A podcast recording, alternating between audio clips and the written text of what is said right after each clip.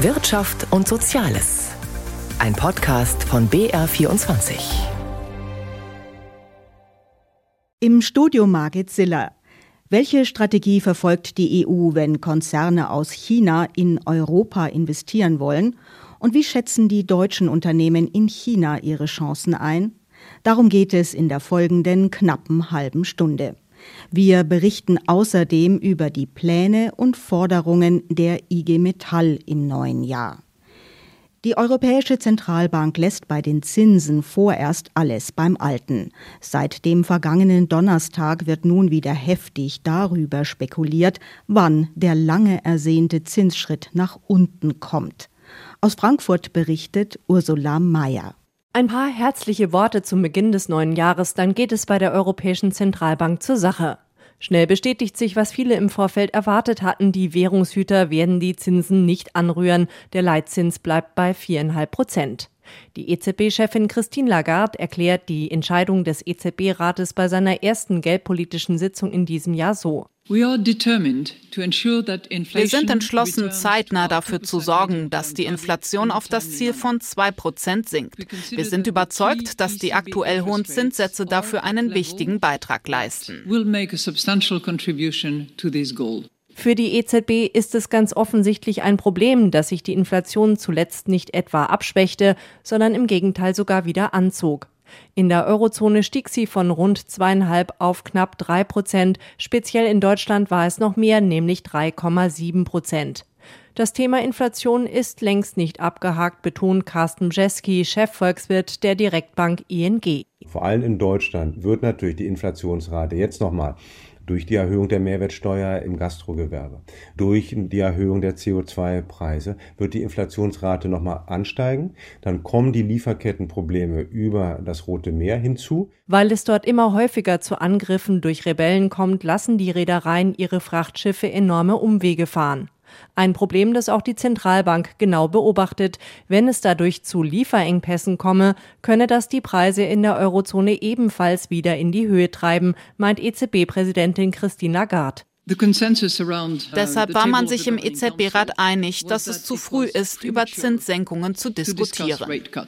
Das hatten sich allerdings Beobachter erhofft, denn durch die hohen Zinsen wird das Schuldenmachen teurer, darunter leiden auch die Unternehmen in der Eurozone. Zuletzt dürfte die hiesige Wirtschaft Lagarde zufolge stagniert haben, erst langfristig wieder wachsen. Darauf könne die EZB allerdings keine Rücksicht nehmen und werde frühestens im Sommer die Zinsen erstmals wieder senken, erwarten viele Experten, so auch Ökonom Bjeski. Die Tatsache, dass die EZB ja bei dem Anstieg der Inflationsrate geschlafen hat, das bedeutet auch, dass sie jetzt noch vorsichtiger sein wird mit einer Zinssenkung. Sie möchte sich einfach nicht irgendwann den Vorwurf gefallen lassen müssen, dass sie zu früh den Leitzins wieder gesenkt hat. Wann also werden die Zinsen wieder sinken? Auch wenn in den Doppeltürmen der EZB dazu bisher wenig Konkretes zu hören ist, nehmen die Finanzmärkte diese Zinssenkungen bereits vorweg, so Bjeski. Der Verbraucher spürt das aktuell schon in der Tatsache, dass die langfristigen Zinsen deutlich nach unten gekommen sind. Und das spürt man zum Beispiel bei der Baufinanzierung. Genau diese Frage beschäftigt derzeit alle, die mit dem Kauf einer Immobilie liebäugeln. Durch den plötzlichen massiven Anstieg der Bauzinsen platzte so mancher Traum von den eigenen vier Wänden. Doch in den vergangenen Monaten wurde Baugeld wieder günstiger.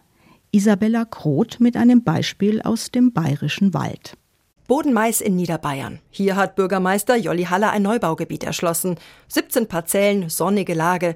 Die Nachfrage war groß, als er die Grundstücke vor drei Jahren auf den Markt brachte. Über 60 Bewerbungen. Doch dann stiegen die Zinsen und für viele Kaufinteressenten platzte der Traum vom Eigenheim. Es war dann nicht nur der Zins, sondern eben auch die gestiegenen Baukosten, die das Bauen dann für die eine oder andere Familie doch nicht mehr möglich machte. Eine Reservierung nach der anderen wurde storniert. Bürgermeister Jolli Haller musste noch weitere Ausschreibungsrunden starten. Bis heute stehen erst zwei Häuser und vier Parzellen sind immer noch unverkauft. Der Bürgermeister ist trotzdem optimistisch, es kommt jetzt wieder mehr Wettbewerb in der Baubranche. Es kommen wieder mehr Angebote. Die Angebote haben zum Teil Kampfpreise und beim Zins kommt ja auch noch eine Korrektur, die sieht man auch schon. Tatsächlich sind die Bauzinsen zuletzt stark gefallen. Für einen Baufinanzierungskredit mit zehnjähriger Laufzeit zum Beispiel ist der durchschnittliche Zinssatz laut Immobilienfinanzierer Interhyp seit Anfang November 2023 von 4,23 Prozent auf aktuell 3,45 Prozent gesunken. Ein Rückgang von fast 0,8 Prozentpunkten. Viele Kreditvermittler preisen schon jetzt die Erwartung auf fallende Zinsen ein. Denn der Leitzins der Europäischen Zentralbank könnte bald wieder sinken, so die Prognose von Timo Wollmershäuser vom IFO-Institut. Die Zinswende, die wird kommen. Die Europäische Zentralbank, denke ich mal, wird im Laufe dieses Jahres, vermutlich im Frühsommer, den ersten Zinsschritt nach unten beschließen. Darauf hofft auch Erwin Moore aus München. Er hat Wurzeln in Niederbayern und möchte bald wieder in die ehemalige Heimat ziehen. In Bodenmais hat er ein Grundstück gekauft wir wollen gerne in den bayerischen Wald wieder zurück. Wir sind gerne in der Natur unterwegs. Das ist eigentlich der Plan und wollen wir dort Haus bauen. Aber zuvor möchte er seine 122 Quadratmeter große Doppelhaushälfte verkaufen. Doch die Kunden wissen, was los ist auf dem Markt, dass es nicht zu viele Kaufinteressenten gibt und man merkt auch, dass die gleich versuchen, den Preis schon gut nach unten zu schrauben. Erwin Moore hofft, dass die Zinsen weiterfallen und die Käufer dann zurück auf den Markt drängen. Für ihn gilt es nun, den richtigen Zeitpunkt nicht zu verpassen, sein Haus in München zu einem guten Preis zu verkaufen und von fallenden Baupreisen und Zinsen zu profitieren, damit er in Bodenmais bauen kann. Die Vorfreude auf die neue, alte Heimat ist jetzt schon groß. Die Übernahme von KUKA in Augsburg durch einen chinesischen Konzern war wohl so etwas wie ein Weckruf, um künftig genauer hinzuschauen, für welche Firmen sich Käufer aus dem fernen Ausland interessieren und warum. Dies betrifft vor allem auch die kritische Infrastruktur in Europa wie Häfen und Energieversorger. In der vergangenen Woche hat die EU-Kommission ihre neue Strategie dazu vorgelegt. Thomas Spickhofen berichtet. Es ist eine ganz einfache Beobachtung, sagt Wettbewerbskommissarin Margarete Verstager, die hinter unserer Strategie steckt. It's a very simple observation that lies behind this strategy. That there is fierce competition es gibt einen harten weltweiten Wettbewerb um die Technologien, die wir am meisten brauchen. Und da können wir nicht nur das Spielfeld für die Großen in diesem Wettbewerb sein, wir müssen selbst Spieler sein. We need to be able to play ourselves. Wer investiert mit welchem Interesse von außerhalb der EU in europäische Unternehmen hinein? Welchen Einfluss gewinnt er damit? Und was wird aus der EU heraus exportiert, was unter Umständen später gegen sie selbst wieder eingesetzt werden kann? Wird alles nicht systematisch kontrolliert, dann müssen wir ran, erklärt Handelskommissar Valdis Dombrovskis zu unserem eigenen Schutz. Uh, die vergangenen Jahre haben uns ein paar harte Lehren erteilt über Risiken und Abwehrbereitschaft mit der Pandemie und dem Ukraine-Krieg. Um unsere Offenheit in der EU zu bewahren, müssen wir uns um diese Risiken kümmern. Investitionen von außerhalb der Union sollen genauer geprüft, Informationen europaweit ausgetauscht werden, jedenfalls in bestimmten Branchen. Auch innerhalb der EU soll genauer hingeschaut werden, wenn sich die investierenden Unternehmen in der Hand von Besitzern außerhalb befinden.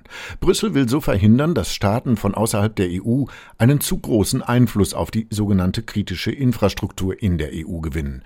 Aber wir werden Augenmaß behalten, verspricht Dombrovskis.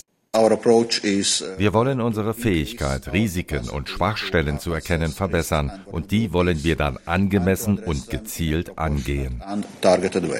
Ein besonderes Augenmerk liegt auf Wissenschaft und Forschung. Es habe ihr zu denken gegeben, sagt Margarete Verstager, was investigative Journalisten vor zwei Jahren berichteten. They found almost 3000 scientific collaborations of EU universities with Chinese military institutes since the year 2000. Zurück bis zum Jahr 2000 hätten sie 3000 Kooperationen gefunden, bei denen Universitäten in der EU mit militärischen Einrichtungen der Chinesen zusammenarbeiteten.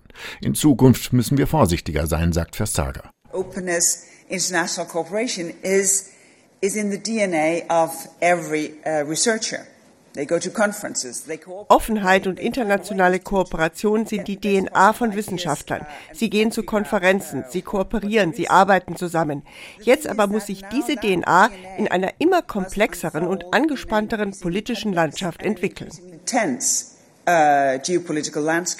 China und Russland werden in den Papieren der Kommission nicht namentlich erwähnt, aber die Begründung ist trotzdem klar. Der geopolitische Kontext sei in den vergangenen Jahren immer herausfordernder geworden, heißt es da. Regelmäßig befragt die Deutsche Handelskammer in China die dort aktiven deutschen Firmen danach, wie sie ihre Geschäftsaussichten einschätzen. Das ist gerade jetzt interessant, denn die Wirtschaft des Riesenreiches ist nicht in bester Verfassung. Aus Shanghai berichtet Eva Lambi-Schmidt. Die chinesische Wirtschaft erlebt einen Abwärtstrend. Das glauben 83 Prozent der befragten deutschen Unternehmen, die in China tätig sind. Dennoch wollen über 90 Prozent dem chinesischen Markt treu bleiben. Mehr als 550 Mitgliedsunternehmen der Deutschen Auslandshandelskammer haben an der Umfrage teilgenommen. Damit ist sie laut Kammer eine der repräsentativsten Erhebungen zur Stimmung der deutschen Wirtschaft in China. Die Mehrheit erwartet demnach, dass sich die Wirtschaft in China mittelfristig wieder erholt. Laut den Ergebnissen der Umfrage will mehr als die Hälfte der Unternehmen weiter in den chinesischen Markt investieren, um wettbewerbsfähig zu bleiben. China ist demzufolge nicht mehr nur als Produktions- und Absatzmarkt wichtig für deutsche Unternehmen, sondern auch um Innovationen zu entwickeln. Ulf Reinhardt von der Deutschen Auslandshandelskammer betont die Innovationsstärke Chinas. Die Chinesen sind auch klug, haben auch kluge Leute und die setzen auch sehr, sehr viele Ressourcen ein. Und es ist eher eine Nachricht an die deutsche Industrie, dass wir sagen sollten, wir sollten uns nicht ausruhen. Gleichzeitig hätten aber auch einige Unternehmen Maßnahmen ergriffen, um Risiken in ihrem China-Geschäft zu minimieren, zum Beispiel indem sie Lieferketten außerhalb Chinas aufgebaut haben.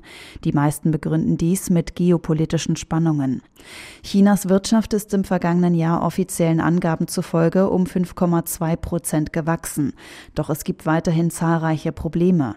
Der Immobilienmarkt steckt tief in der Krise und neben einer schwachen globalen Nachfrage wird die chinesische chinesische Wirtschaft auch von einem schwachen Binnenkonsum belastet. Mit rund 2,1 Millionen Mitgliedern ist die IG Metall die größte deutsche Gewerkschaft. Vor der nächsten Tarifrunde im Herbst erläuterte die Führungsspitze ihre Pläne für die kommenden Monate. Sie warnte die Bundesregierung eindringlich davor, den Industriestandort Deutschland aufs Spiel zu setzen. Aus Frankfurt berichtet Alexander Schmidt. Die IG Metall fordert von der Bundesregierung und den Unternehmen mehr Engagement und Tempo beim klimaneutralen Umbau der deutschen Industrie. Die Gewerkschaftsvorsitzende Christiane Benner. Die aktuelle Situation, in der wir stecken in Deutschland, erfordert mutige staatliche Zukunftsinvestitionen. Und diese brauchen wir und diese werden wir als IG Metall weiter einfordern. Und deswegen fordern wir eine Reform der Schuldenbremse. Für den ökologischen Umbau der deutschen Wirtschaft solle der Staat in den kommenden zehn Jahren rund 500 Milliarden Euro bereitstellen, um eine weitere Abwanderung von Industrie und den Verlust von Arbeitsplätzen zu verhindern. Eine Zukunftskommission solle bis September über ein konkretes Programm dazu beraten, sagt der stellvertretende IG Metall-Vorsitzende Jürgen Kerner. Wir müssen abstecken, wie können private und öffentliche Investitionen Hand in Hand gehen, um den Klimaschutz zu erreichen. Wir müssen die Rahmenbedingungen klären. Wir brauchen den Schulterschluss zwischen privaten und staatlichen Investitionen. Und das mit klaren Regeln für die Unternehmen und ihre Beschäftigten. Der IG Metall-Vorsitzenden Christiane Benner machen die Investitionen in Zukunftsindustrien Hoffnung, etwa in die Chipindustrie im Osten. Batterie, Halbleiter, Kreislaufwirtschaft, da sehen wir große Chancen auch für Beschäftigungsfelder und Wachstumsfelder in der Industrie. Und deshalb haben wir uns als IG Metall auch für diese Ansiedlung eingesetzt. Jetzt geht es dann darum, dass wir diese Firmen natürlich organisieren und dass wir da auch Tarifbindung herstellen. Aktuell ist nur noch ein Viertel der Betriebe in Deutschland an einen Tarifvertrag gebunden. Benner gibt sich dennoch selbstbewusst. Wir gehen als IG Metall gestärkt in das Jahr 2024 mit mehr Mitgliedern in unseren Betrieben. Gut 129.000 neue Mitglieder kamen im vergangenen Jahr dazu, ein gutes Drittel davon junge Menschen. Das hat aber dennoch nicht ganz ausgereicht, um den altersbedingten Mitgliederschwund aufzuhalten.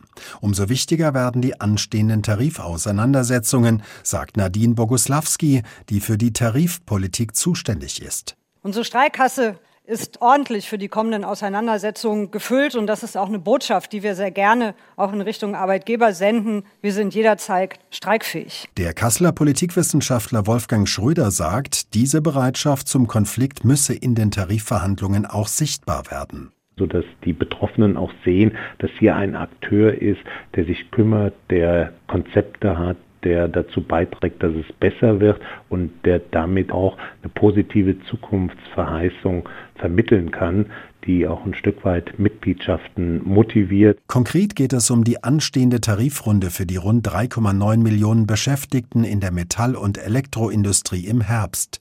Dazu sollen die Mitglieder bereits ab dem Frühsommer befragt werden, was sie von den Arbeitgebern fordern. Unter anderem dürfte das ein deutliches Plus bei den Tarifgehältern sein. Sind unsere Autos in den vergangenen Jahren tatsächlich umweltfreundlicher geworden? Mit dieser Frage hat sich der Europäische Rechnungshof intensiv befasst. Das ein oder andere Ergebnis war sicher vorhersehbar, es gab allerdings auch einige Überraschungen. Unser Brüsseler Korrespondent Jakob Mayer hat sich den neuen Bericht angeschaut. Die EU hat den Ausstoß klimaschädlicher Gase über die vergangenen Jahrzehnte in einigen Bereichen deutlich eingedämmt, nur nicht im Verkehr. Der macht weiter rund ein Viertel der Emissionen aus. Ein Großteil stammt aus den Auspuffen von Pkw. Daran haben bestehende Vorschriften laut der Untersuchung des Europäischen Rechnungshofes wenig geändert. Der Behörde zufolge sind Emissionen neuer Pkw auf den Straßen im Jahrzehnt vor 2020 kaum gesunken. Die Motoren wurden zwar immer leistungsfähiger, aber auch PS stärker und die Autos immer schwerer. Rechnungshof Bahnhofsprecher Matthias Biermann sagt, Trotz der hochgesteckten Ziele und all der strengen Vorgaben stoßen die meisten Autos im Alltagsbetrieb heute noch genauso viel Treibhausgase aus wie vor zwölf Jahren. Nach Ansicht der Luxemburger Prüfer haben sich die Fahrzeughersteller mehr darauf konzentriert, den im Labor gemessenen als den tatsächlichen CO2-Ausstoß zu verringern. Dabei nutzen sie laut Rechnungshof Schlupflöcher in den Vorschriften. Der Abstand zwischen Straßen- und Laborwerten hat sich über die vergangenen 20 Jahre deutlich vergrößert. Zuletzt lagen zwischen beiden Größen fast 40 Prozent. Als Folge des Dieselskandals wurden die Vorgaben verschärft. Das hat nach Angaben der Prüfer die Differenz zwischen auf dem Prüfstand gemessenen und im Fahrbetrieb verursachten Emissionen verringert, aber nicht beseitigt. Hybridfahrzeuge kommen in der Bewertung der Luxemburger Behörde nicht gut weg. Sie verursachten der Studie zufolge im Fahrbetrieb mehr als dreimal so hohe Emissionen wie im Labor. Die Begründung, insbesondere bei Firmenwagen werde der Verbrennungsmotor häufiger genutzt als erwartet, denn in der Regel tragen die Unternehmen die Spritkosten und so gibt es keinen finanziellen Anreiz für Beschäftigte, die Batterien aufzuladen. Trotzdem gelten Plug-in-Hybride weiterhin als emissionsarme Fahrzeuge, laut Rechnungshof ein milliardenschwerer Vorteil für die Autohersteller ohne nennenswerten Beitrag zum Klimaschutz. Rechnungshofdirektor Mariusz Pomienski betont, wir betrachten Hybridautos nicht als emissionsarm. Es braucht Zeit, bis die EU-Kommission und der Gesetzgeber die Vorschriften aktualisieren, da sie formal immer noch als emissionsarm gelten. Aber das Ergebnis der Untersuchungen zeigt, dass man das ändern sollte. Außerdem kritisiert der Rechnungshof, dass EU-Beschlüsse in den Mitgliedstaaten nachlässig umgesetzt würden. So bestätigen nationale Behörden mit der sogenannten Typgenehmigung, dass ein in größerer Anzahl produzierter Fahrzeugtyp die gesetzlichen Vorgaben erfüllt. In Deutschland konnte das Kraftfahrtbundesamt für 2020 und 2021 auch bestätigen, dass die Hersteller die erforderliche Mindestanzahl an Fahrzeugen geprüft hatten, aber die zuständigen Behörden in Italien und den Niederlanden legten keine entsprechenden Nachweise vor. Rechnungshofdirektor Pomjenski verlangt, verfügbare Informationen besser zu nutzen und auszuwerten.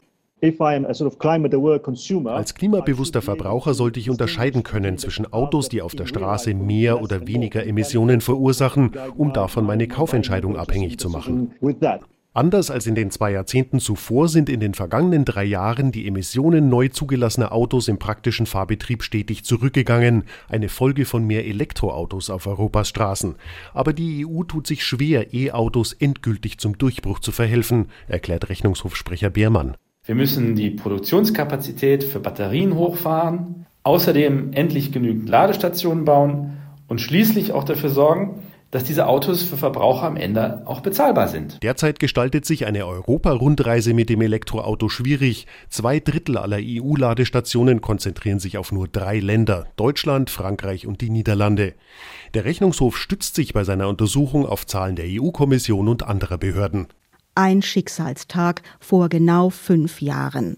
In Brasilien brach der Staudamm einer Erzmine.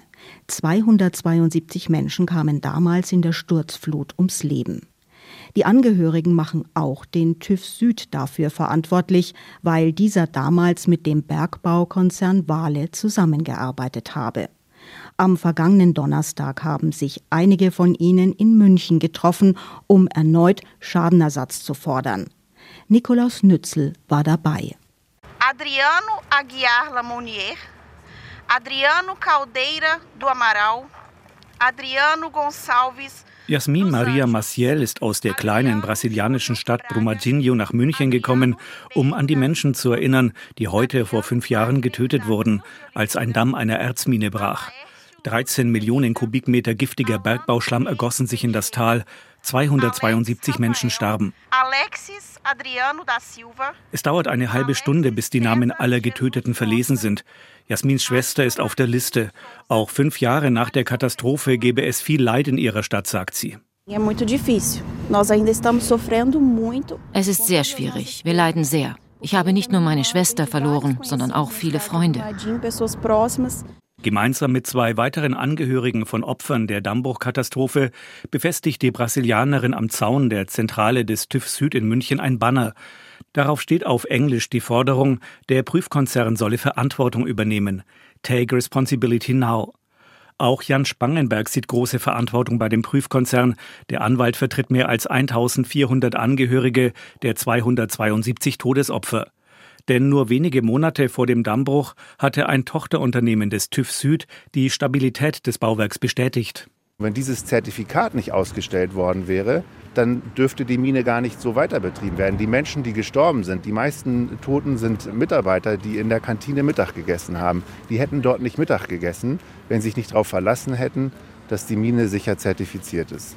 Die Schadenersatzforderungen der Opferangehörigen summieren sich auf deutlich mehr als eine halbe Milliarde Euro. Es gibt zwar immer wieder Berichte, wonach der Minenbetreiber, der brasilianische Bergbaukonzern Vale, umgerechnet 6 Milliarden Euro an Entschädigungszahlungen geleistet habe. Doch davon seien beispielsweise Infrastrukturprojekte bezahlt worden, wie eine Umgehungsstraße, sagt Spangenberg.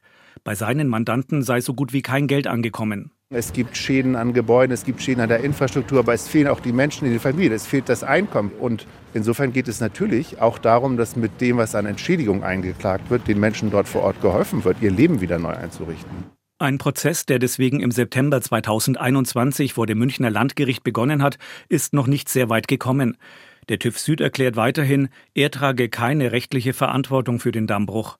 Denn die Stabilitätserklärungen, die das Tochterunternehmen ausgestellt hat, hätten brasilianischen Regelungen entsprochen, argumentiert die Leitung des Prüfkonzerns.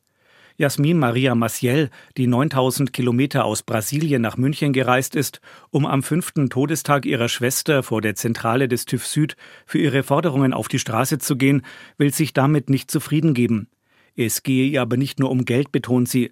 Es gehe um eine Forderung, die sie immer wieder auf Englisch einfügt, als sie die Namensliste von 272 Todesopfern mit zwei anderen Angehörigen verliest. Die Forderung nach Gerechtigkeit für die ganze Stadt Brumadinho. Justice for Brumadinho. Das war's für heute. Danke für Ihr Interesse, sagt Margit Siller.